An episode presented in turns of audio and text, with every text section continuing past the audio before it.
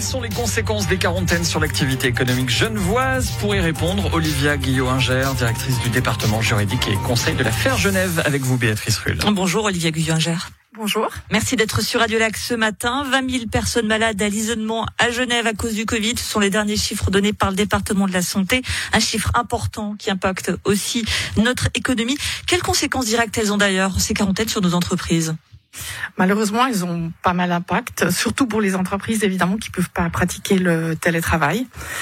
Euh, c'est difficile et puis pour certains secteurs, la continuité des activités est en effet euh, menacée. Une quarantaine euh, qui touche de nombreuses entreprises en grand nombre. Est-ce que ça peut gripper notre économie qui avait globalement bien résisté à cette pandémie? Malheureusement, effectivement, j'en ai j'en ai peur. Euh, en ce qui concerne euh, la, résilience des, activités, c'est vrai que les chiffres à fin décembre étaient très encourageants pour la Suisse et pour Genève en particulier. Euh, mais malheureusement, euh, avec ce, ce, variant Omicron qui est très très contagieux et les quarantaines, les isolements qui en découlent, il y a effectivement une certainement une, une péjoration de la situation qui, qui peut se dessiner. L'affaire Genève et l'affaire euh, dans son intégralité euh, demande au Conseil fédéral euh, de diminuer cette durée de quarantaine de 7 à 5 jours comme économie suisse. Alors, deux jours, ça ne semble pas énorme comme différence. Quelle différence ça fait pour une entreprise de jours en plus ou en moins finalement? Bah, Très concrètement, beaucoup d'entreprises s'organisent de façon à faire des tournus, justement pour que des équipes ne se croisent pas, pour éviter justement au maximum le risque de, contagion. Et si vous avez une quarantaine qui est réduite, euh, par exemple de 7 à 5 jours, ça vous permet en effet euh, de gérer euh, ces tournus plus facilement, notamment euh, en jouant sur l'organisation la, sur une semaine de travail. Donc une question importante en termes d'organisation, parce que c'est ça aussi qu'il y a derrière, c'est la désorganisation de nos entreprises. Absolument. Et puis c'est vrai que l'efficacité et justement la continuité des activités, si elle est improvisée et non pas planifiée, est beaucoup plus compliquée avec euh, les risques justement euh, de, de disruption dont on a on a parlé tout à l'heure. Improvisation, un mot que n'aiment pas beaucoup euh, les, les chefs d'entreprise et l'économie dans son ensemble. Euh, mais tout de même, on a l'impression qu'il y a un, un changement d'attitude, euh, qu'on est passé de la santé d'abord, où tout le monde fait des efforts, on accepte, etc. Maintenant, on dit bon, c'est terminé de mettre la santé en priorité. L'économie est importante.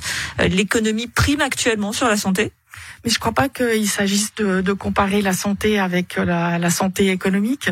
Simplement, il se trouve que, en tout cas, selon euh, les, les, les évaluations euh, actuelles et donc euh, qui sont qui sont tout à fait provisoires, mais par chance, effectivement, le, le variant Omicron euh, semble être en effet beaucoup plus contagieux, mais relativement moins dangereux puisque le nombre d'hospitalisations, euh, notamment en soins en soins intensifs, reste plus ou moins stable.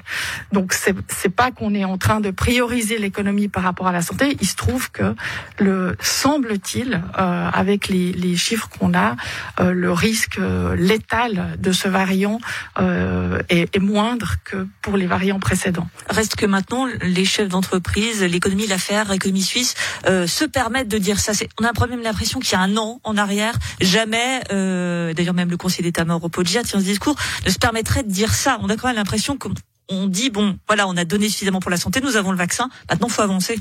Mais vous avez raison dans le sens où effectivement, il y a une année, on n'avait pas de vaccin ou des vaccins que pour les personnes vulnérables qui étaient prioritaires, mais la majorité de la population qui souhaitait y avoir accès ne pouvait pas. Aujourd'hui, toutes les personnes qui souhaitent avoir le vaccin, respectivement même la troisième dose, peuvent le faire. On a vu aussi que la vaccination est possible pour les enfants, euh, qui sont euh, justement source de, contagion importante, et donc on a des moyens de lutter euh, individuellement et collectivement contre la, transmission euh, du, virus. Et donc, euh, pour toutes les raisons évoquées, cette réduction de quarantaine nous apparaît en effet nécessaire pour permettre à l'économie de, de, continuer de d'avancer et de et d'assurer le, service, les services et, et, la production de biens en faveur de toute la population. Est-ce qu'en filigrane, vous nous dites que les acteurs économiques sont pour une vaccination obligatoire? Alors obligatoire, certainement pas, parce que c'est tout, ça reste un choix individuel. C'est quand même un acte euh, qui est, qui est relativement intrusif. Mais en effet, euh, l'encouragement, euh, les, les, milieux économiques ont toujours pas le rendre obligatoire, mais très fortement incité. Je prends un exemple, si une personne qui n'est pas vaccinée ne peut pas venir travailler, qu'elle ne soit pas payée, de facto, la vaccination deviendrait quand même presque obligatoire. Est-ce que c'est le genre de mesure pour lesquelles vous seriez favorable? En tout cas, cette, cette, incitation, en effet, nous, nous, nous apparaît nécessaire, euh, puisqu'encore une fois, euh, c'est un, c'est un, ça reste un choix individuel, mais qu'il est euh, favorable non seulement pour la personne elle-même, pour protéger la personne elle-même, mais pour la, pour protéger la collectivité et encore une fois aussi par ricochet euh, protéger la, la, la productivité économique et la continuité des activités en faveur de l'ensemble de la population. Un mot pour terminer. On a dit euh, Genève a bien résisté globalement en 2021 face à la crise, mais pas toutes les entreprises. Hein. C'est très spécifique. Ce sont des secteurs importants à Genève, certes, mais ce sont les banques, la finance, le négoce, les matières premières. Ce n'est pas du tout le cas pour l'hôtellerie et la restauration. En 2022, on sait que certaines aides vont prendre fin. Est-ce que 2022, c'est l'année de tous les dangers pour ce pan de l'économie genevoise? Alors absolument, je pense que c'est l'année de, tous les dangers pour l'économie genevoise et pour l'économie suisse euh, en général, parce qu'effectivement, comme vous le dites, euh, certaines aides vont, prendre fin. Euh, il faut savoir quand même qu'il y a certaines aides qu'on appelle en faveur des cas de rigueur qui vont qui vont perdurer, en tout cas pendant une certaine période. je rappelle aussi qu'à certaines conditions, les indemnités pour réduction de l'horaire de travail, les fameuses RHT, sont toujours accessibles, de même que les allocations pour perte de gain euh, coronavirus, donc les, les APG.